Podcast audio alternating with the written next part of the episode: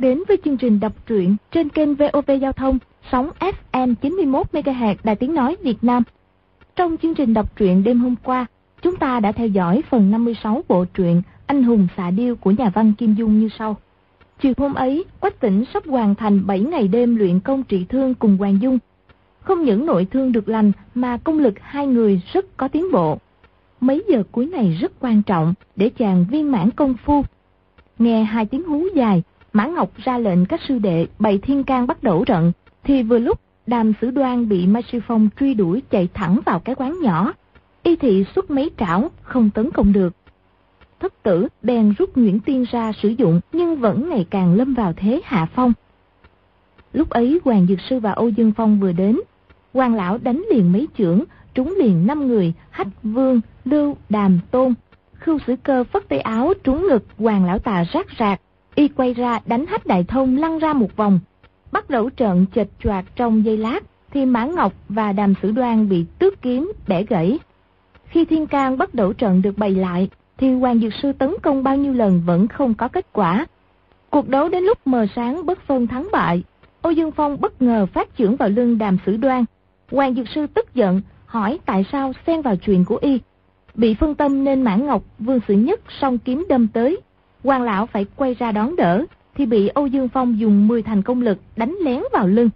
Mai Sư Phong bay đến đón nhận trưởng đó thay cho sư phụ. Hạ sát hoàng lão không thành, họ Âu phi thân lọt qua cửa. quan dược sư bế Mai Sư Phong lên, thấy y không sống được nữa. Bọn Mãn Ngọc ôm sát đàm sử đoan đi thẳng ra cửa.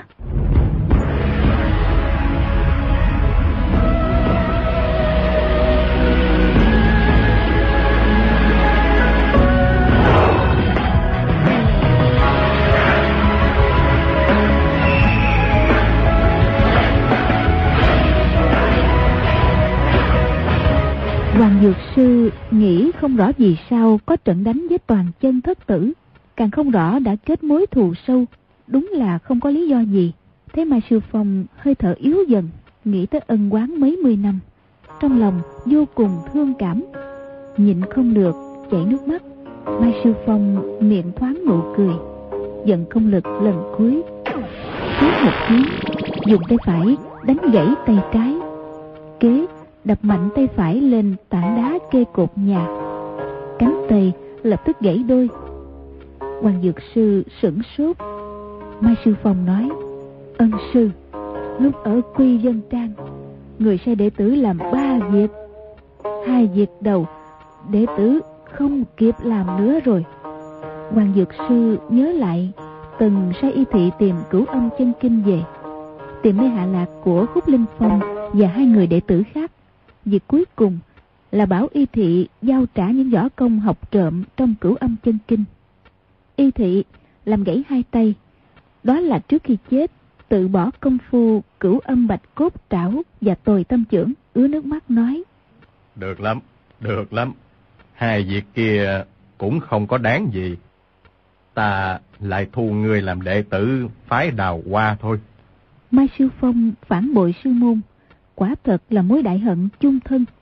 Lúc sắp chết, lại được ân sư tha thứ, bất giác cả mừng, cố gắng bò dậy, lại làm lễ bái sư. Dập đầu được ba cái thì thân hình cứng đờ, không động đậy nữa. Hoàng Dung trong mật thất, thấy những việc kinh tâm động phách nối nhau xảy ra, chỉ lưu tâm tới cha một lúc. Quá tỉnh khí ở đan điền đã ngưng tụ, lập tức có thể ra ngoài gặp y. Lại thấy cha đã cúi xuống, bế sát Mai Sư Phong lên bước đi. Chợt nghe ngoài cửa có tiếng ngựa hí. Chính là tiếng con tiểu hồng mã của khách tỉnh. Lại nghe giọng cùng ngước nói. Đây là thôn Ngu Gia rồi đó. Ta làm sao biết được có ai họ quách không? Ngươi họ quách hả? Lại một người nói. Chỉ có mấy nhà dân thế này. Chẳng lẽ người trong thôn lại không biết nhau sao? Nghe giọng nói của y rất bực bội. Nói xong đẩy cửa bước vào. Hoàng Dược Sư nhìn ra ngoài cửa một cái, chợt biến sắc mặt. Người đẩy cửa chính là Giang Nam lục quái mà y đi mòn giày sắt tìm không thấy. Nguyên là họ tới đảo Đào Hoa phó ước. Quanh đông quẹo tây, Thủy chung không tìm được đường vào chỗ ở của Hoàng Dược Sư. Về sau, gặp người đầy tớ câm mới biết y đã rời đảo. Lục quái thấy con tiểu hồng mã đang chạy nhảy rối lên ở trong rừng, đang bắt lại tới thôn ngô gia tìm quách tỉnh. Lục quái vừa bước vào cửa, phi thiên biển bước kha trấn ác tài cực thính, đã lập tức nghe thấy sau cửa có hơi thở, quát lên. Có người! Lục quái đều quay lại, bọn năm người chu thông, chỉ thấy hoàng dược sư tay ôm sát Mai Sư Phong chặn giữa cửa, rõ ràng có ý đề phòng họ bỏ chạy, trong lòng đều rúng động. Chu Thông nói, Hoàng đảo chủ từ khi chia tay đến nay khỏe chứ? Sáu anh em chúng tôi theo lời dạng của đảo Đào Hoa bái kiến, gặp lúc đảo chủ đi vắng. Hôm nay vừa khéo gặp nhau ở đây, thật là may mắn. Nói xong, khom lưng giái dài. Hoàng Dược Sư vốn muốn giết lục quái, Lúc ấy nhìn thấy khuôn mặt trắng bệch của Mai Sư Phong, lại nghĩ. Lục quái là kẻ tử thù của y thị. Hôm nay, tuy y thị đã chết, nhưng mình vẫn phải để y thị đích tay giết hết lục quái. Nếu y thị dưới đất có biết, ác cũng rất vui vẻ. Tay phải ôm cái xác, tay trái nhấc cổ tay gãy của y thị lên. Thân hình chớp lên, nếp người sớm tới cạnh hàng báo câu dung bàn tay của mai sư phong đập lên vai phải y hàng bảo câu phát giác ra hoảng sợ muốn tránh nhưng làm sao tránh kịp chát một tiếng vai phải đã trúng một chưởng võ công của hoàng dược sư thông qua bàn tay của người chết phát ra, kinh lực rất nặng. Hàng báu câu tuy tay phải chưa gãy, nhưng đã nửa người tê dại, không sao động đậy. Lục quái thấy y không nói tiếng nào, vừa xông vào đã ra sát thủ. Giả lại, còn lấy cái xác mai siêu phong làm võ khí, càng vô cùng quái dị. Sáu người cùng bật tiếng hú, rút binh khí ra quan dược sư nhất sát mai sư phong lên, không đếm xỉa gì tới binh khí của lục quái, cứ xông thẳng vào. Hàng tử quanh bị xông vào trước nhất thấy mai sư phong sau khi chết vẫn còn trừng trừng hai mắt, tóc dài xõa xuống, miệng đầy máu tươi, dáng vẻ rất đáng sợ. Tay phải giơ cao đập mạnh xuống đầu mình, lập tức sợ nhũng cả chân, quên cả việc né tránh đỡ gạt. Nam hiên nhân dung đòn đánh gan toàn kim pháp phóng quả cân ra, cùng đánh vào cánh tay ma sư phong. Hoàng dược sư rút tay phải sắp chết lại, dùng tay trái ra, đánh trúng hông hàng chỉ quanh, khiến nàng đau quá, ngồi sụp xuống. Hàng bảo cơ nghiêng người biết lên, ngọn kim long tiên cuốn tới. Quan dược sư chân trái nhấc lên, vừa mau vừa chuẩn, đạp trúng đầu ngọn roi. Hàng bảo câu dùng toàn lực kéo về, nhưng làm sao mà nhúc nhích được? Tầm chớp mắt thủ trảo của mai sư phong đã chụp tới giữa mặt. Hàng bảo câu cá sợ dứt roi ngửa ra phía sau lăn tròn dưới đất. Chỉ thấy trên mặt nấm rác, đưa tay lên. Chỉ thấy mặt đầy máu tươi. Nguyên là đã bị năm ngón tay cào trúng. May là mai sư phong đã chết không thể thi triển thủ đoạn của âm bạch cốt trảo. Chất kịch độc trên móng tay cũng đã tan sau khi chết nếu không, thì một cái chụp ấy cũng đủ cho y chết ngay dưới trảo. Chỉ qua vài hiệp, lục quái đã gặp nguy hiểm.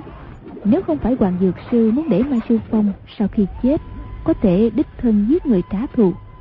Dùng tay chân của y thị giết địch, thì lục quái đã sớm bị đả thương cả rồi. Nhưng dù như thế, thì với chiêu số thần xuất quỷ nhập của đảo chủ đào hoa, sáu người tính mạng đều chỉ còn trong khoảnh khắc có tỉnh trong mật thất, nghe tiếng chu thông và hoàng dược sư quát tháo, trong lòng cả mừng.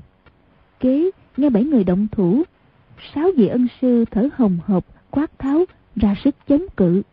Tình thế vô cùng nguy cấp mà mình thì khí ở đan điền vẫn chưa trầm ổn.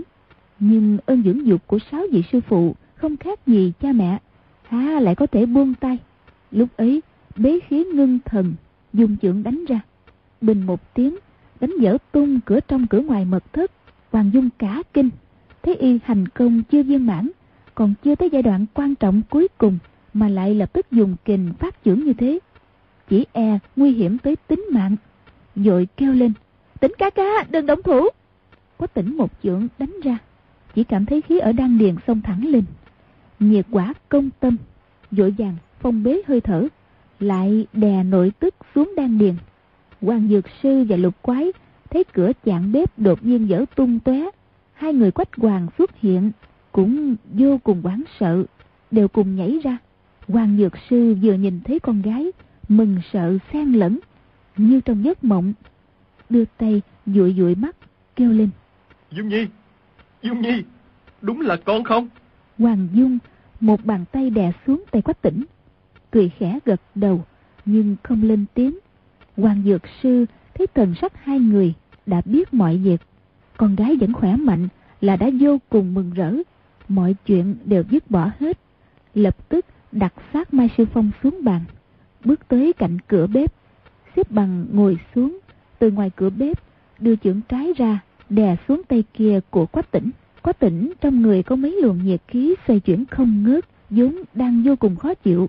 Trong giây lát, đã mấy lần muốn nhảy lên quát lớn để giải tỏa nỗi khó chịu nhưng vừa chạm vào thủ trưởng của Hoàng Dược Sư, một luồng nội lực cực mạnh truyền tới, lập tức cảm thấy yên ổn. Nội công của Hoàng Dược Sư thâm hậu tới mức nào, tay phải vỗ lên quyệt đạo toàn thân của y.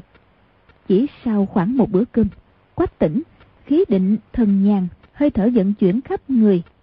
Công phu bảy ngày bảy đêm đã cáo thành.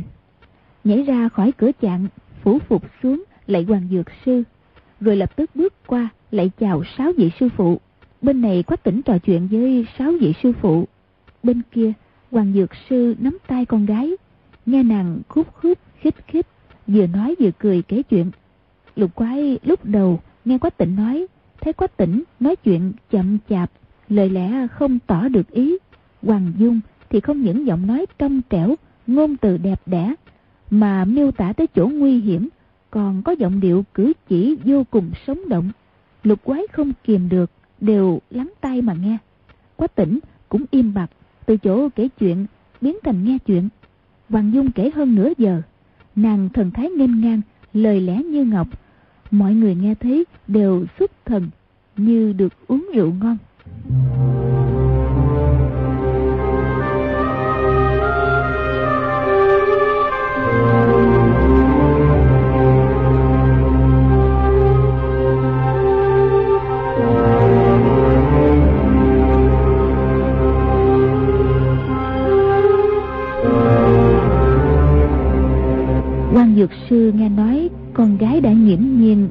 Chủ cái băng.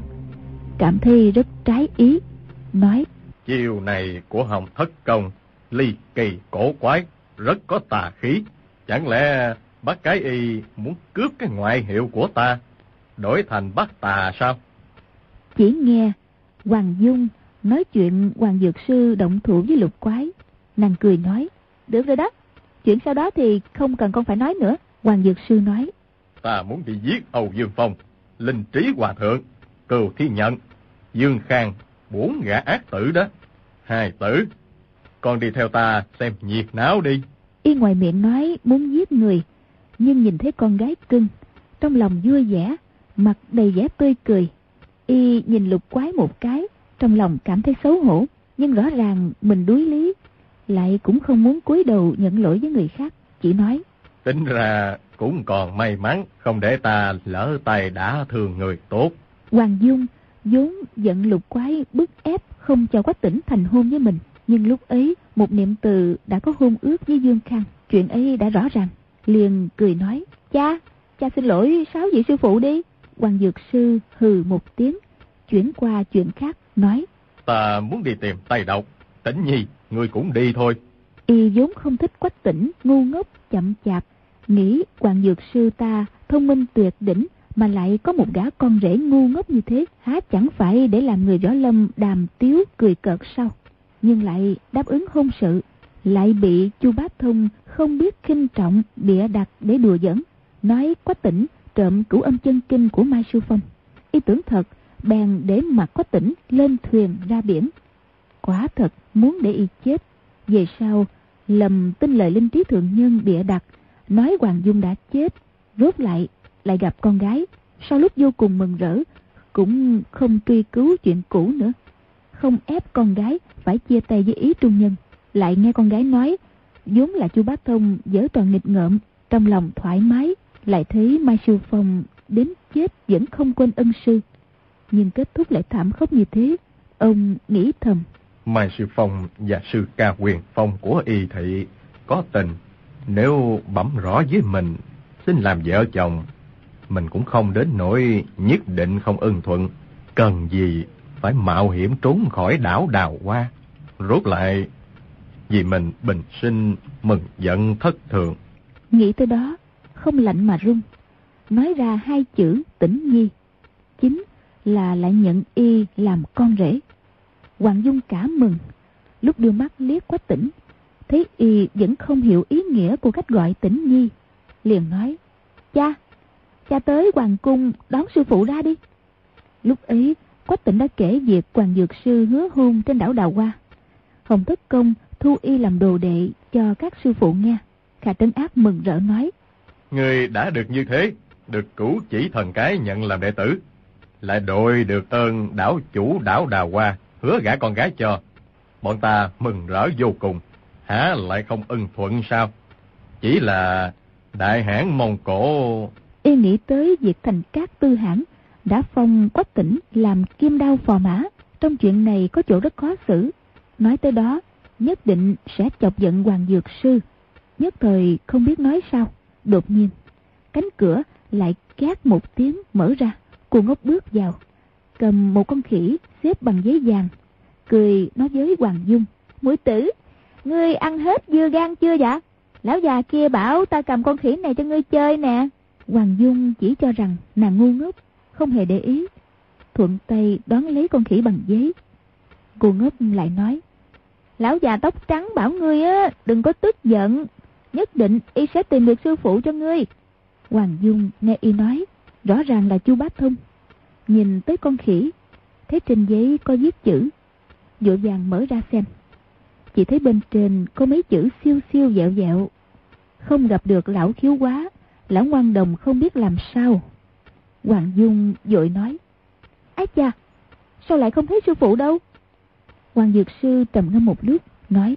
Lão ngoan đồng tuy điên điên khùng khùng, nhưng võ công cao cường. Chỉ cần thất công không chết, thì nhất định y có thể cứu được. Trước mắt thì cái bàn đang có một việc lớn. Hoàng Dung nói. Việc gì? Hoàng Dược Sư nói. Ngọn trúc bổng mà lão khiếu quá đưa người đã bị gã tiểu tử Dương Khang lấy đi. Tên tiểu tử này tuy võ công không cao, nhưng là một nhân vật cực kỳ lợi hại.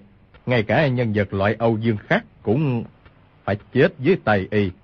Y cầm được ngọn trúc bổng, nhất định sẽ dấy lên sóng gió, gây họa cho cái bàn. Chúng ta phải mau mau đi cướp lại, nếu không đám đồ tử đồ tôn của lão khiếu quá sẽ bị thua thiệt lớn. Ngươi là ban chủ cũng không vinh dự đâu. Cái bang có nạn, Hoàng Dược Sư vốn không hề để ý. Thậm chí còn vui mừng trước cảnh hoạn nạn của kẻ khác. Còn được xem nhiệt náo, nhưng con gái mình đã làm ban chủ cái bang. Làm sao có thể buông tay đứng nhìn. Lục quái đều liên tiếp gật đầu. Có tịnh nói. Chỉ là y đi đã nhiều ngày, e đuổi theo không kịp nữa. Hàng Bảo Câu nói. Con tiểu hồng mã của người ở đây đúng là lúc dùng tới nó rồi đó. Có tỉnh cả mừng, chạy ra cửa, cất tiếng gọi.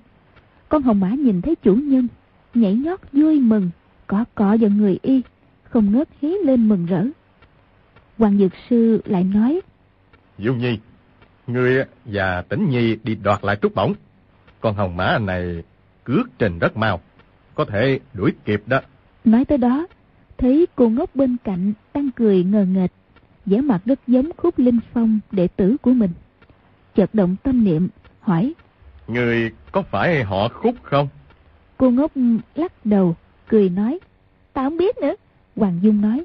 Cha, cha vào đây mà xem. Rồi kéo tay y bước vào mật thất.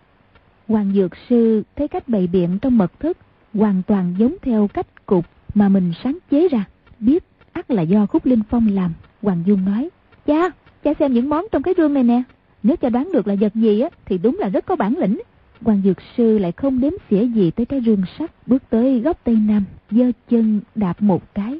Trên tường lộ ra một cái hầm, y đưa tay vào trong, lấy ra một cuốn trục, lập tức bước ra khỏi mật thất. Hoàng Dung vội vàng theo sau, tới sau lưng cha, thấy y đang dở cuốn trục trong tay ra chỉ thấy trên cuốn trục đầy bụi bặm hai mép úa vàng ở trên viết mấy hàng chữ như sau.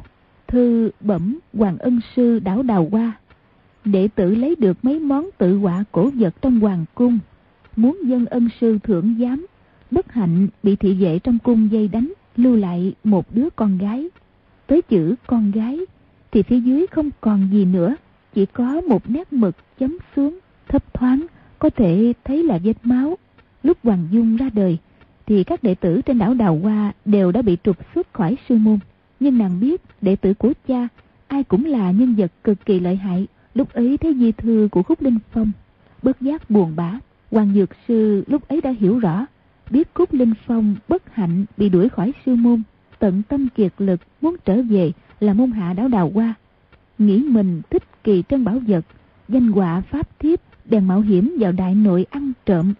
Mấy lần đắc thủ nhưng rốt lại bị thị vệ trong hoàng cung phát giác. Sau khi ác đấu bị trọng thương, về nhà, viết tờ di thư này bấm lại, nhất định bị thương rất nặng, khó viết cho hết. Không bao lâu thì cao thủ trong đại nội đuổi tới cửa, đôi bên cùng mất mạng ở đây. Y lần trước gặp lục thừa phong đã rất hối hận. Bây giờ, mai siêu phong vừa chết, lại thấy khúc linh phong dụng tâm như thế, lại càng thấy xấu hổ quay lại thấy cô ngốc cười hì hì đứng ở sau lưng nghĩ tới một việc bèn cao giọng hỏi. Cha người dạy người đánh quyền phải không? Cô ngốc lắc lắc đầu chạy tới cạnh cửa đóng cửa lớn lại rón rén nhìn qua khe cửa một cái rồi đánh mấy lộ tiền cước. Nhưng đánh đi đánh lại cũng chỉ có sáu bảy chiêu bích ba chưởng pháp không thành chưởng pháp gì. Ngoài ra không có gì khác hoàng dung nói cha cô ta chỉ là nhìn trộm lúc khúc sư ca luyện công mà thôi. Hoàng dược sư gật đầu nói. Ừ ta nghĩ khúc linh phong cũng không dám to gan như vậy. Sau khi rời khỏi sư môn lại dám đem công phu bản môn dạy cho người khác. Rồi nói. Dung nhi người tới đánh vào hạ bàn của y thị móc ngã y thị xem. Hoàng dung cười hì hì bước tới nói. Cô ngốc ta luyện công phu với ngươi nè nha. Cẩn thận nè. Chưởng trái dung hờ rồi quét hai chân, ra chiều uyên ương liên hoàng thoái, mau lẹ tuyệt luân. Cô ngốc sững người. Chân phải đã bị chân trái hoàng dung đá trúng, vội vàng lui lại. Nào ngờ, chân phải nàng lại quát tới sau lưng. Thấy cô ta lui một bước còn chưa đứng vững, bèn thừa thế móc lại. Cô ngốc ngã ngửa ra đất. Cô ta lập tức nhảy bật dậy, kêu lớn, ngươi chơi ăn gian ha! Tiểu muội tử, đánh lại đi! Hoàng dược sư sầm mặt nói cái gì mà tiểu muội tử? Phải gọi là cô cô. Cô ngốc cũng không biết muội tử và cô cô khác nhau như thế nào. Thuận miệng nói, cô cô cô cô. Hoàng dung hiểu ngay à nguyên là cha muốn thử xem công phu hạ bàn của cô ta. Khúc sư ca hai chân bị gãy, tự mình luyện võ, tự nhiên không luyện được công phu hạ bàn. Nhưng nếu đích thân dạy cho cô ta, thì phải dạy đủ cả công phu thượng bàn, trung bàn và hạ bàn. Nói ra chữ cô cô ấy, thì hoàng dược sư tính ra đã muốn thu cô ngốc vào môn phái y lại hỏi. Tại sao người ngu ngốc như vậy? Cô ngốc cười nói. Ta là cô ngốc mà. Hoàng dược sư cao mày nói. Thế mẹ của người đâu? Cô ngốc làm ra vẻ khóc lóc nói. Về nhà bà rồi. Hoàng dược sư hỏi liên tiếp bảy tám câu đều không biết được gì. Thở dài một tiếng cũng đành bỏ qua nghĩ thầm. Đứa con gái này không biết sinh ra đã ngu ngốc hay gặp biến cố lớn làm mụ mẫm đầu óc. Trừ phi Cúc Linh Phong sống lại nếu không trên đời không ai biết được. Mọi người bèn đem mai sư phong ra chôn cất ở hậu viên hoàng dược sư thấy một ngôi mộ mới trăm mối cảm xúc dồn lại. Qua hồi lâu buồn bã nói Dương Nhi chúng ta đi xem những bảo bối của khúc sư ca người đi. Hai cha con lại bước vào mật thất hoàng dược sư nhìn hài cốt của khúc linh phong ngẩn ra nửa ngày nước mắt chảy dài nói trong các đệ tử của ta thì khúc linh phong võ công cao cường nhất. Nếu y không bị gãy chân thì một trăm gã thị về đại nội cũng không đá thương được y. Hoàng dung nói cái đó tự nhiên rồi. Cha cha định đích thân dạy võ nghệ cho cô ngốc hả hoàng dược sư nói ờ Ta muốn dạy võ nghệ cho nó, còn muốn dạy nó đánh đàn làm thơ, dạy nó kỳ môn ngũ hành. Cốt sư ca người năm xưa muốn học mà chưa học được các công phu đó. Ta muốn dạy cả cho nó. Hoàng Dung lè lè lưỡi, nghĩ thầm. Phen này, cha phải nếm mùi đau khổ rồi.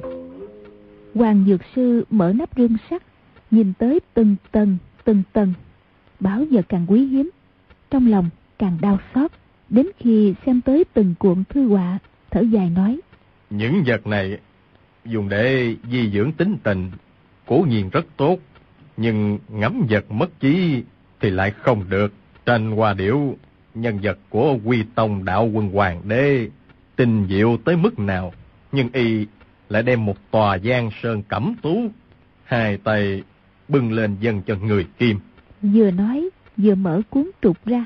Đột nhiên ồ lên một tiếng, Hoàng Dung nói, Cha, cái gì vậy? Hoàng Dược Sư chỉ vào một bức tranh sơn thủy, nói, Người xem cái này nè. Chỉ thấy trong bức họa vẽ một tòa núi cao chót vót, tất cả có năm ngọn. Ngọn ở giữa cao nhất, vẽ thẳng lên trời, dương cao tới mây. Ở dưới là vực sâu, cạnh đỉnh núi có một rặng tùng, cành tùng động tuyết, thân cây đều cong cong ngã về phía nam như bị gió bắc thổi mạnh. Phía tây đỉnh núi chỉ có một cây tùng lớn, đứng treo leo một mình. dáng vẻ xinh đẹp dưới gốc tùng, vẽ một vị tướng quân đang múa kiếm trước gió. Người này diện mạo rất khó nhìn, nhưng tà áo bay tung, tư thế thoát tục. Toàn bức tranh đều vẽ mực đen. Chỉ có người này đỏ rực như lửa, lại thêm vẻ siêu quần hơn người. Bức họa không đề lạc khoảng, chỉ ghi một bài thơ. Liền năm áo chiến bụi đường pha, núi thúy tìm lên để thưởng qua. Nước biếc non xanh nhìn chẳng đủ, ngựa về gió dục ánh trăng xa. Hoàng Dung mấy hôm trước ở đình Thúy Di, Phủ Lâm An, đã thấy bài thơ của Hàng Thế Trung viết. Nhận ra bút tích kêu lên. Cha, đây là Hàng Thế Trung viết bài thơ của nhạc Vũ Mục đó. Hoàng Dược Sư nói. Không sai, chỉ là bài thơ này của nhạc Vũ Mục tả núi Thúy Di ở Trì Châu. Ngọn núi vẽ trong tranh hình thế lại hiểm ác, không phải núi Thúy Di. Bức họa này phong cách tuy đẹp, nhưng thiếu sự hài hòa, không phải là thủ bút danh gia. Hoàng Dung hôm trước thấy Quách Tỉnh lấy ngón trỏ vẽ theo nét bút của hàng Thế Trung trên tấm bia trong định Thúy Di, lưu luyến không muốn đi. Biết y thích thú, bèn nói, Cha, cho Quách Tỉnh bức tranh này đi. Hoàng Dược Sư cười nói, Con gái cứ nghĩ tới người ngoài, còn nói gì nữa. Bèn đưa cho nàng, lại thuận tay cầm một chuỗi trân châu trong rương lên, nói, Chuỗi trân châu này hạt nào cũng to bằng nhau. Quả thật rất khó kiếm. Nói xong đeo vào cổ con gái. Cha con nhìn nhau, cười một tiếng. Trong lòng đều cảm thấy vô cùng êm ái. Hoàng Dung cuốn bức tranh lại. Chợt trên không có tiếng chim điêu kêu vang, nghe rất cấp bách.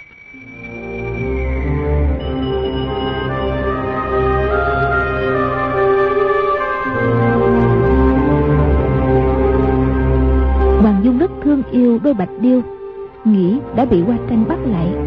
Trong lòng rất không thích vội chạy ra khỏi mật thất muốn ra gây gỗ một phen. Chỉ thấy quách tỉnh đứng dưới gốc liễu lớn ngoài cửa một con chim điêu đang mổ vào áo trên vai y kéo đi. Con kia thì không ngừng bay vòng quanh y kêu lớn.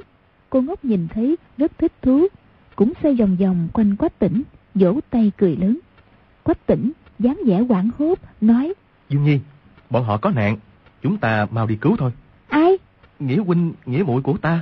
Hoàng Dung chẩu môi một cái, nói, ta không đi đâu. Quách tỉnh sửng sốt, không hiểu ý nàng, rồi nói, Dương Nhi, đừng trẻ con. Đi mau thôi. rồi kéo con hồng mã tới, nhảy lên yên. Hoàng Dung nói, vậy ngươi còn cần ta không? Quách tỉnh lại càng gãi đầu gãi tai, nói, Tại sao ta không cần cô được chứ? tay trái kéo cương ngựa, tay phải đưa ra đón nàng. Hoàng Dung cười duyên dáng kêu lên, cha, chúng con đi cứu người. Cha và sáu vị sư phụ cũng đi thôi. Hai chân điểm xuống đất một cái, tung người nhảy lên, tay trái kéo tay phải quách tỉnh, Mượn thế nhảy lên lưng ngựa, ngồi phía trước y. Quách tỉnh hướng về Hoàng Dược Sư và sáu vị sư phụ không lưng làm lễ, rồi phi ngựa đi trước. Hai con chim điêu cùng cất tiếng kêu lớn, bay trước dẫn đường. Con tiểu hồng mã xa cách chủ nhân quá lâu. Lúc ấy gặp lại, nói không hết sự vui mừng. Phấn chấn tinh thần, phóng đi như gió. Đôi điều bay tuy mau, nhưng nó cũng đuổi kịp. Qua không bao lâu, đôi bạch điêu đã hạ xuống một khu rừng tối om ở trước mặt. Con tử hồng mã không chờ chủ nhân ra lệnh, cũng phóng vào rừng. Vừa tới ngoài rừng, chợt nghe một giọng nói như lệnh dở trong rừng gian ra. Thiên Nhật huynh, từ lâu đã nghe qua danh thiết trưởng lão anh hùng người. Huynh đệ vô cùng kính ngưỡng tuyệt thế thần công của người. Đáng tiếc là lần luận kiếm ở Hoa Sơn năm trước, lão huynh lại chưa kịp tham dự. Bây giờ ném ngói dẫn ngọc, huynh đệ trước hết dùng công phu nhỏ nhòi kết thúc một đứa để lão huynh thi triển hùng phong thiết chữ nên chăng? Kế, nghe một người cất tiếng la thảm, ngọn cây trong rừng lắc lư. Một gốc cây hoa đổ xuống, có tỉnh cả kinh, nhảy xuống ngựa, chạy mau vào rừng. Hoàng Dung cũng xuống ngựa, Dỗ lên đầu con tiểu hồng mã, nói, mau, đi đón cha ta tới đây. Rồi quay lại, chỉ đường tới, con tiểu hồng mã quay lại phóng đi. Hoàng Dung nghĩ thầm, chỉ mong cha tới mau. Nếu không, bọn mình lại phải nếm mùi của lão độc vật, rồi núp sau gốc cây. Rón rén tiến vào rừng, vừa nhìn ra, bất giác ngẩn người. Chỉ thấy đà lôi, hoa tranh, tiết biệt, Bác nhĩ truật, bốn người bị trói vào bốn gốc cây. Âu Dương Phong và Cừu Thiên Nhẫn đứng trước. Một gốc cây ngã xuống, cũng trói một người, áo giáp trên người chớp sáng. Chính là viên tướng hộ tống đà lôi về Bắc bị một chưởng tan vàng nát đá của Âu Dương Phong đánh thổ huyết lên láng. Rũ đầu nhắm mắt, đã mất mạng rồi. Đám quân sĩ không thấy bóng dáng đâu. Chắc là bị hai người đánh tan. Cựu thiên nhận làm sao dám tỉ thí chưởng lực với Âu Dương Phong. Đang định nói qua quýt mấy câu để che lấp, chợt nghe sau lưng có tiếng bước chân khẽ vang lên, quay nhìn, thì là quách tỉnh, bất giác, vừa sợ vừa mừng, nghĩ thầm đúng lúc mượn tay tây độc để trừ khử y. Chỉ cần dụ cho hai người đánh nhau thì mình khỏi phải xuất thủ. Âu Dương Phong thấy quá tỉnh trúng phải kình lực cáp mô công của mình mà vẫn chưa chết, cũng hoàn toàn bất ngờ. Qua tranh mừng rỡ kêu lớn. Quá tỉnh ca ca, ngươi chưa chết, hay quá. Hoàng Dung thấy tình thế trước mắt như vậy, trong lòng đã quyết ý. cứ kéo dài thời gian, đợi cha tới thôi. Chỉ nghe quách tỉnh quát lên. Lão tặc, cái người ở đây làm gì? Lại muốn hại người phải không? Âu Dương Phong có ý muốn nhìn rõ công phu của cừu thiên nhận, mỉm cười không nói. Cừu thiên nhận quát lên. Tiểu tử, nhìn thấy Âu Dương tiên sinh mà còn chưa lại, người chán sống rồi phải không? Quách tỉnh, lúc trong mật thất, đã chính tay nghe y bịa đặt nói bậy, khích bác thị phi. Lúc ấy lại đang hại người, trong lòng vô cùng căm giận. Sấn lên hai bước dùng một tiếng ra chiêu kháng long hữu hối đập xuống ngực y. Công phu hàng long thập bát trưởng của y lúc ấy đã không phải tầm thường. Một chưởng ấy sáu phần đánh ra bốn phần thu về.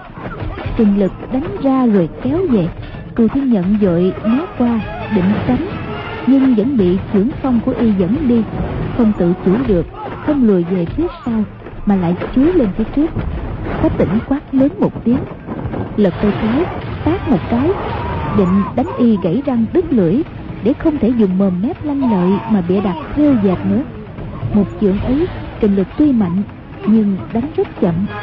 Bộ vị lại rất chính xác, đúng là cựu thiên nhận không sao tránh được nhìn thấy đã sắp trúng vào mặt của y chợt nghe hoàng dung kêu lên. Khoan đã! Quách tỉnh tay trái lập tức biến chưởng thành trảo dung ra nắm gáy cựu thiên nhận nhấc lên quay đầu lại hỏi. Cái gì? Hoàng dung sợ quách tỉnh đánh lão già này bị thương âu dương phong sẽ lập tức ra tay. Bèn nói buông tay mau ra đi! Vị lão tiên sinh này công phu trên mặt rất lợi hại. Ngươi mà đánh vào da mặt của y kinh lực sẽ phản kích lại nhất định ngươi sẽ bị nội thương đó. Có tỉnh không biết nàng châm chọc không tin bèn nói. Lại có chuyện đó nữa à? Hoàng dung lại nói cừu lão tiên sinh thổi một hơi có thể giặt hết lông con bò chỉ còn có lớp da thôi à. Sao ngươi không tránh ra? Quách tỉnh lại càng không tin, chỉ biết ắt là nàng có dụng ý. Lúc ấy bạn đặt y xuống đất, buông tay ra.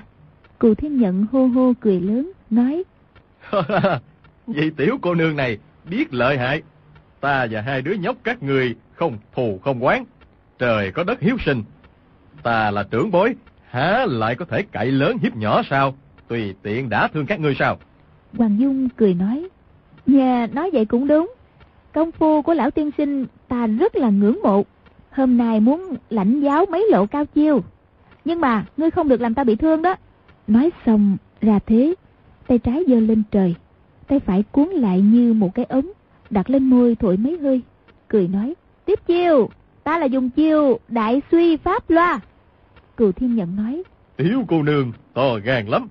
Âu Dương Tiên Sinh nổi tiếng thiên hạ há lại tha cho người mỉa mai chọc ghẹo sao?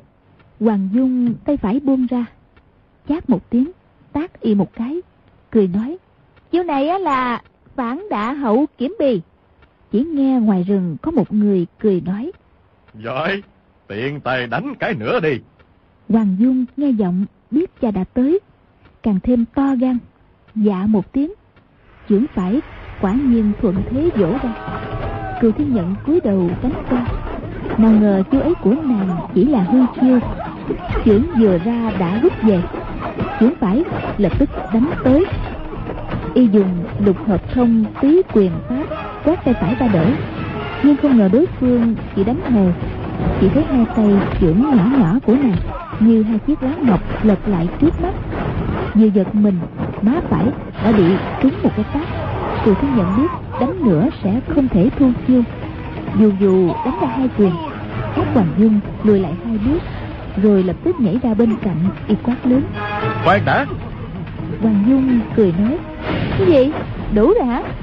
Cô Thiên Nhận nghiêm trang nói Cô nương Cô nương đang bị nội thương Mau về mật thất nghỉ ngơi 49 ngày Không được gặp gió Nếu không thì cái mạng nhỏ khó giữ được đó Hoàng Dung thấy y nói rất trịnh trọng, không khỏi ngơ ngác. Kế lập tức cười săn sặc. Thân hình như cành hoa lắc loạn lên. Lúc ấy Hoàng Dược Sư và Giang Nam Lục Quái đều đã đuổi tới. Thấy bọn đà lôi bị trói trên cây, đều cảm thấy kỳ quái. Âu Dương Phong vốn nghe cựu thiên nhận võ công rất cao cường. Năm xưa, từng dùng một đôi thiếp trưởng đánh các võ sư phái hành sơn oai chấn phương Nam, tử thương la liệt phái hành sơn từ đó không gượng dậy chiếm được một chỗ đứng trong võ lâm nữa. Sau hôm nay lại đánh không nổi một cô gái nhỏ như Hoàng Dung. Chẳng lẽ trên mặt y quả thật có nội công, dùng sức phản kích đã thương đối phương. Không những chuyện này y chưa từng nghe, mà xem tình thế cũng không giống. Đang ngần ngừ, chợt ngẩng đầu thấy Hoàng Dược Sư quẩy một cái bao bằng đấm thục. Trên dùng chỉ trắng theo một con lạc đà chính là vật dùng của cháu mình.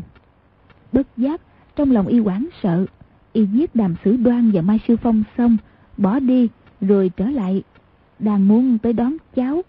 Y nghĩ thầm. Chẳng lẽ Hoàng Dược Sư đã giết thằng nhỏ này để trả thù cho đệ tử của y sao? Rồi y rung giọng hỏi. Cháu ta sao rồi?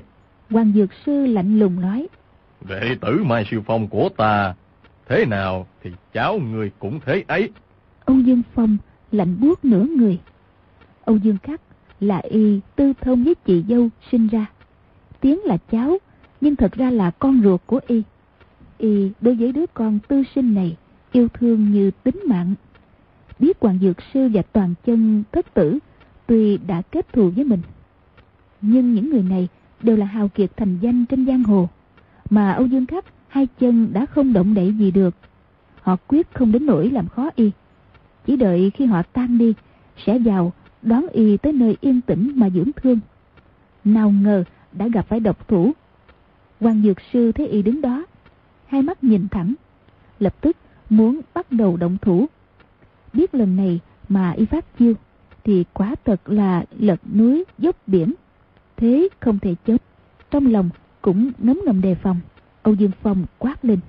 Là ai giết? Là ngươi hay môn hạ phái toàn chân?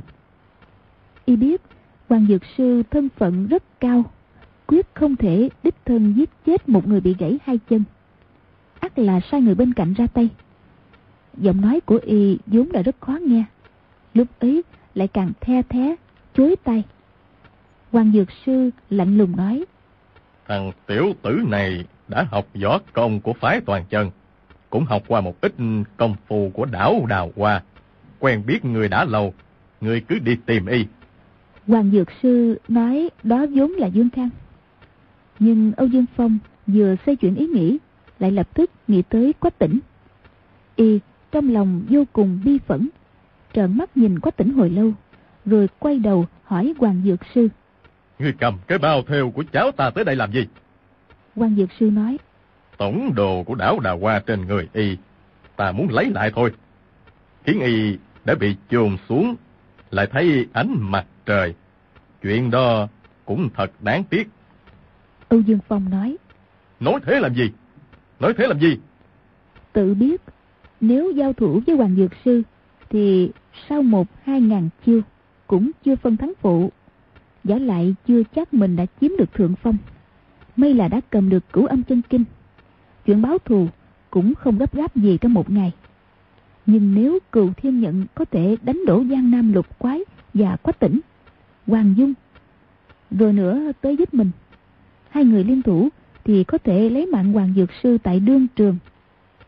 Lúc được tin con ruột bị giết chết, y vẫn có thể lạnh lùng quan sát tình thế ta địch.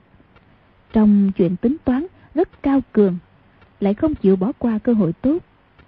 Quay nhìn cựu thiên nhận, y nói. Thiên nhận huynh, người giết tám người kia, để ta đối phó với hoàng lão ta. Cựu thiên nhận xua xua bàn tay to như chiếc quạt mấy cái, cười nói. Vậy cũng được, ta giết tám người này, rồi tới giúp ngươi. Âu Dương Phong nói. Đúng thế.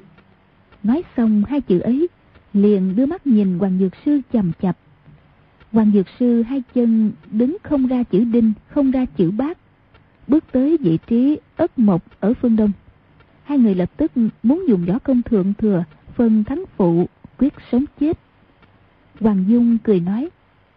Vậy, người giết ta trước đi. Cụ thiên nhận lắc đầu nói. Ừ, tiểu cô nương hoạt bát đáng yêu. Quả thật ta có chỗ không hạ thủ được. Ái chà, tệ quá. Chuyện này quả thật vừa khéo. Nói xong, hai tay ôm bụng, cong gập lưng xuống. Hoàng Dung ngạc nhiên nói. Cái gì? Cù Thiên Nhận nhăn nhó nói. Ngươi chờ một lúc. Đột nhiên ta đau bụng quá. Muốn đi ngoài. Hoàng Dung thở ra một hơi. Nhất thời không biết nói gì. Cù Thiên Nhận lại ái chà một tiếng. Mặt mũi nhăn nhó. Hai tay cởi dây lưng chạy về một bên. Bước chân thình thịch. Xem tình hình. Quả nhiên. Đột nhiên bị đau bụng. Nhịn không được. Xón cả ra quần. Hoàng Dung ngẩn người biết y có tới tám phần là giả vờ.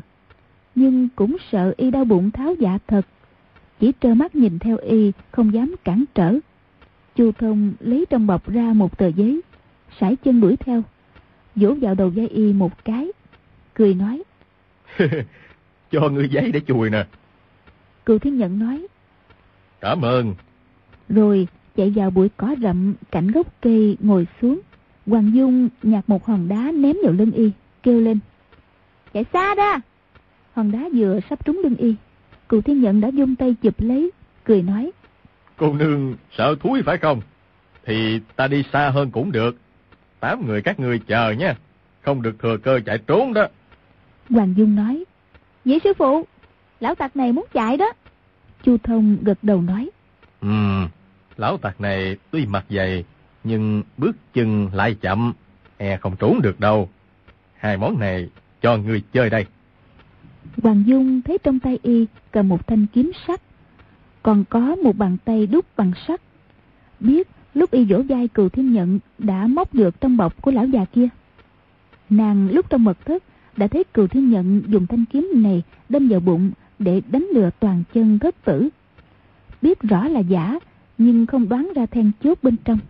Lúc ấy, nhìn thấy thanh kiếm có ba tầng, có thể lồng vào nhau, bèn cười bò ra, có ý muốn làm rối loạn tâm ý Âu Dương Phong. Bèn bước tới trước mặt y, cười nói. Âu Dương tiên sinh, ta không muốn sống nữa. Rồi giơ cao tay phải lên, đâm mạnh thanh kiếm sắt vào bụng. quan Dược Sư và Âu Dương Phong đang giận kình chuẩn bị phát ra. Thấy nàng làm thế, đều giật nảy mình. Hoàng Dung lập tức rút thanh kiếm ra, chỉ vào ba tầng của thanh kiếm, cười sặc sụa kể lại chuyện cừu thiên nhận cho cha nghe. Âu Dương Phong tự nhủ. Chẳng lẽ lão già kia quả thật chỉ có hư danh? Nhất sinh chỉ dối đời trộm danh thôi sao? Hoàng Dược Sư thấy y từ từ đứng dậy đã đoán được tâm ý. Đón lấy bàn tay đút bằng sắt trong tay con gái. Thấy lòng bàn tay có khắc một chữ cừu. Mu bàn tay khắc một hình hoa văn gợn sóng. Nghĩ thầm. Đây là lệnh bài của ban chủ thiết trưởng ban Cừu Thiên Nhận ở Tường Giang. 20 năm trước, tấm lệnh bài này trên giang hồ quả thật có thành thế rất lớn. Bất kể ai cầm nó trong tay, thì đồng tới cửu giang, tây tới thành đô, đều không ai cản trở. Hai phe hát bạch nhìn thấy đều hết sức cung kính. Mấy năm này không nghe thấy danh hiệu thiết trưởng bàn, cũng không biết đã tàn rã hay còn tồn tại. Chẳng lẽ chủ nhân của tấm lệnh bài này lại là một lão già xấu xa vô sĩ như thế sao? Trong lòng trầm ngâm, đưa trả lại cho con gái. Ông Dương Phong thấy thiết trưởng, nghiêng mắt nhìn chăm chăm. Trên mặt cũng lộ vẻ vô cùng kinh ngạc. Hoàng Dung cười nói, Bàn tay bằng sắt này rất hay. Ta muốn lấy luôn, để lão khốn kia không còn mà lừa người ta nữa. Rồi nhấc thanh kiếm ba đoạn, kêu lên. Đón lấy! Dung tay định ném qua, nhưng thấy cựu thiên nhận đã cách khá xa. Thủ kình của mình không đủ, nhất định không ném tới. Bèn đưa cho cha, rồi cười nói. Cha, cha ném trả cho y đi. quan Dược Sư nảy ý nghi ngờ, đang muốn thử xem rốt lại cựu thiên nhận có công phu chân thực hay không. giơ tay trái lên, đặt ngang thanh kiếm trên lòng bàn tay, mũi kiếm hướng ra ngoài. Ngón giữa tay phải búng vào chui kiếm một cái. Can một tiếng khẽ, thanh kiếm bắn đi như từ cung cứng phát ra. Hoàng Dung và Quách Tỉnh vỗ tay khen hay. Âu Dương Phong thì thầm quán sợ. Công phu đàn chỉ thần thông này quả thật lợi hại. Trong tiếng la quảng của mọi người, thanh kiếm bắn thẳng vào hậu tâm cừu thiên nhận. Thấy mũi kiếm chỉ còn cách xương sống khoảng hơn một thước, mà y vẫn ngồi xổm dưới đất bất động. Trong chớp mắt ấy, thanh kiếm đã cắm vào lưng của y. Thanh kiếm này tuy không hề sắc bén, nhưng Hoàng Dược Sư công phu thế nào? Búng một cái như thế, làm ba đoạn kiếm cắm lút vào tới cán. Đừng nói là kiếm sắt, cho dù là cành gỗ nhánh trúc, thì lão già này không chết cũng trọng thương. Quách tỉnh sải chân chạy tới nhìn kỹ, đột nhiên la lớn. Ái cha! Rồi nhấc dưới đất lên một chiếc áo ngắn màu vàng, khua khua liên tiếp trên không kêu lớn lên. Lão già trốn mất rồi. Nguyên là cụ thiên nhận cởi áo ngoài ra trùm lên một bụi cây thấp. Y và mọi người cách nhau đã xa. Lại có cây cỏ che khuất. Kế, kim thiền thoát xác, rõ ràng đắc sách. quan Dược Sư, Âu Dương Phong mới rồi ngưng thần đối địch, không nhìn ra bên ngoài. Bọn Chu Thông cũng đều chú mục vào hai người. Lại càng bị cừu thiên nhận qua mắt. Đông tà Tây Độc nhìn nhau một cái, nhịn không được, cùng bật tiếng cười ha hả. Âu Dương Phong biết Hoàng Dược Sư tâm tư linh mẫn, không phóng khoáng như Hồng Thất Công. Ám toán y không dễ mà thành công. Nhưng thấy y cười rất thoải mái, hoàn toàn không đề phòng. Có được cơ hội như thế này, sao y lại không hạ độc thủ? Chợt nghe ba tiếng choang choang như sắt thép chạm nhau. Tiếng cười của y đột nhiên im bặt trong chớp mắt, hướng về Hoàng Dược Sư, giá dài tận tức. Hoàng Dược Sư vẫn ngẩng đầu lên trời cười dài, tay phải dựng lên, tay trái co lại, ôm quyền, đáp lễ. Hai người thân hình đều hơi loạn choạng một cái. Âu Dương Phong đánh một đòn không trúng, thân hình bất động, lùi mau lại ba bước, kêu lên. Hoàng lão ta, chúng ta sẽ có ngày gặp lại. Rồi vất tay áo dài một cái, tà áo phất gió, quay người định đi. quan Dược Sư hơi biến sắc, chưởng trái đẩy ra chặn trước mặt con gái. Quách tỉnh cũng nhìn thấy lúc Tây Độc quay đi, đã ngầm thi triển công phu âm độc, dùng thủ pháp loại phách không chưởng tập kích Hoàng Dung. Y thấy cơ ra chiêu đều không mau lẹ bằng Hoàng Dược Sư. Nhìn thấy nguy hiểm thì đã không kịp cứu. Gầm lớn một tiếng, song quyền đập qua ngực Tây Độc, muốn ép y phải rút dưỡng mà tự cứu. Kinh lực trên chiêu tập kích Hoàng Dung không xử được hết. Kinh lực của Âu Dương Phong bị Hoàng Dược Sư chặn lại, lập tức thừa thế rút về, đánh tới quách tỉnh. Một chiêu này, ngoài kinh lực của chính y, còn mượn lực của Hoàng Dược Sư, càng không phải tầm thường. Quách tỉnh đâu dám thẳng thắn đón tiếp, lúc nguy cấp lăn tròn xuống đất, nhảy dựng người lên. Sợ tới mức mặt mày trắng bệch. Âu Dương Phong chửi. Tiểu tử giỏi lắm, mấy ngày không gặp, công phu lại có tiến triển. Nên biết một đòn đánh trả của y vừa rồi là mượn kinh lực đối phương đã thương người khác. Biến quá khôn lường. Lại bị quách tỉnh lăn ra. Làm y cũng hoàn toàn bất ngờ. Giang Nam lục quái thấy đôi bên động thủ. Liền dây thành hình bán nguyệt chặn sau lưng Âu Dương Phong. Âu Dương Phong không hề đếm xỉa sải chân sấn thẳng tới. Toàn kim phát và hàng tiểu quanh không dám cản trở. Lùi về phía sau. Mắt trừng trừng nhìn y ra khỏi rừng. Nếu lúc này Hoàng Dược Sư muốn trả thù cho Mai Siêu Phong thì hợp cả sức quách tỉnh, Hoàng Dung và Lục Quái có thể bao vây giết chết Tây Độc. Nhưng tính y cao ngạo, không muốn bị người ta nói một tiếng là lấy nhiều hiếp ít, đành phải để sau này một mình tìm y. Lúc ấy nhìn theo bóng Âu Dương Phong, chỉ khẽ cười nhạt.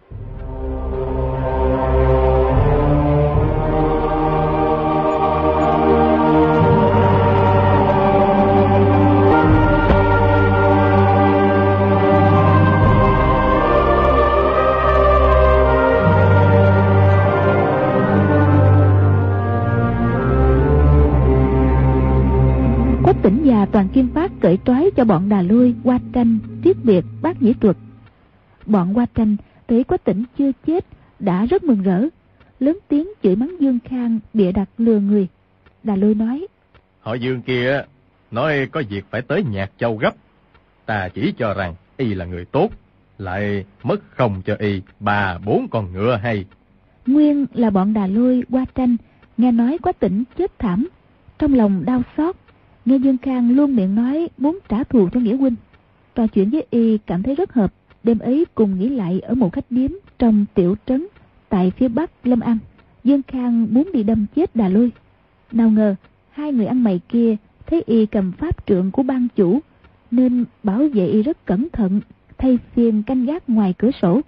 Dương Khang mấy lần muốn động thủ nhưng không thấy người mập thì lại thấy người gầy cầm binh khí, lui tới trong diện canh gác, y chờ suốt đêm. Thủy chung không tìm được dịp, đành phải bỏ qua. Hôm sau, lừa đà lôi lấy ba bốn con ngựa tốt, cùng hai người ăn mày đi về phía tây. Bọn đà lôi không biết đêm qua suýt nữa đã chết phi mạng. Đang đi lên bắc, lại thấy đôi bạch điêu quay đầu bay về phía nam. Chờ suốt nửa ngày cũng không thấy trở lại. Đà lôi biết bạch Điều linh tính rất cao. Bay về phía nam ắt có duyên do. Cũng may là việc về bắc không gấp, bèn ở lại khách điếm chờ hai ngày. Đến ngày thứ ba, đôi điều đột nhiên bay về, không ngừng nhìn qua tranh kêu gian. Bọn đà lôi theo bạch điêu chỉ đường quay lại phía nam, vừa khéo gặp cừu thiên nhận và âu dương phong ở trong rừng. Cừu thiên nhận dân lệnh nước đại kim, muốn khiêu khích hào kiệt giang nam tàn sát lẫn nhau để tiện cho quân kim nam hạ, đang trong rừng ăn nói quàng thiên với âu dương phong. Thấy đà lôi là sứ giả mông cổ, lập tức cùng âu dương phong nhất tề động thủ. Bọn tiết biệt tuy có sức khỏe, nhưng làm sao là đối thủ của tây độc được? Đôi điều bay về phía nam, vốn vì phát hiện được tung tích của con tiểu hồng mã, nào ngờ lại đưa chủ nhân vào đất chết nếu không kịp thời dẫn quách tỉnh hoàng dung tới thì cả bọn đà lôi qua tranh đã phải chết không rõ ràng ở trong rừng. Tình trạng lần này có khi qua tranh vẫn biết có khi nàng cũng không nói ra được. Nàng nắm tay quách tỉnh cứ liếu lo khúc khích trò chuyện không thôi. Hoàng dung thấy dáng vẻ của nàng thân thiết với quách tỉnh như thế trong lòng đã có ba phần không thích. Nhưng nàng nói toàn tiếng Mông Cổ, mình thì một câu cũng không hiểu, lại càng vô cùng bực dọc. quan Dược Sư thấy vẻ mặt con gái khác lạ, hỏi. Dung Nhi, cô gái người phiên này là ai? Hoàng Dung buồn bã nói, là vợ chưa cưới của tỉnh ca ca đó. Vừa nghe câu ấy, quan Dược Sư tựa hồ không tin vào tay mình, hỏi dặn lại một câu. Còn nói cái gì? Hoàng Dung cúi đầu nói. Cha, cha tới mà hỏi y á. Chu Thông đứng bên cạnh, đã biết sự tình không hay. Rồi bước lên, đem chuyện quách tỉnh ở Mông Cổ đã sớm định hôn với Hoa Tranh. Mọi uyên nguyên cút chiết kể ra. quan Dược Sư tức giận không sao kìm được, liếc xéo quách tỉnh một cái, rồi lạnh lùng nói. Té ra, trước khi y cầu thân ở đảo Đà Hoa, thì đã hứa hôn ở Mông Cổ rồi phải không? Chu Thông nói. Chúng ta cũng nên nghĩ cách, nghĩ cách lưỡng toàn kỳ Mỹ. Hoàng Dược Sư cao giọng nói. Dung Nhi, ta muốn làm một việc, nhưng con không được cản trở. Hoàng Dung rung giọng nói. Cha, việc gì chứ? Hoàng Dược Sư nói. Tiểu tử thối tha, nữ nhân khốn kiếp, giết chết hai đứa chúng nó. Hai cha con ta làm sao để kẻ khác làm nhục được. Hoàng Dung bước lên một bước, kéo tay phải cha, nói, Cha, tỉnh ca ca nói, y thật lòng yêu thương con, trước nay chưa hề để ý tới cô gái phiên đó. Hoàng Dược Sư hừ một tiếng, nói, Vậy cũng thôi đi. Rồi quát lên. Nè, tiểu tử, vậy người giết chết cô gái phiên kia đi, để chứng tỏ lòng mình.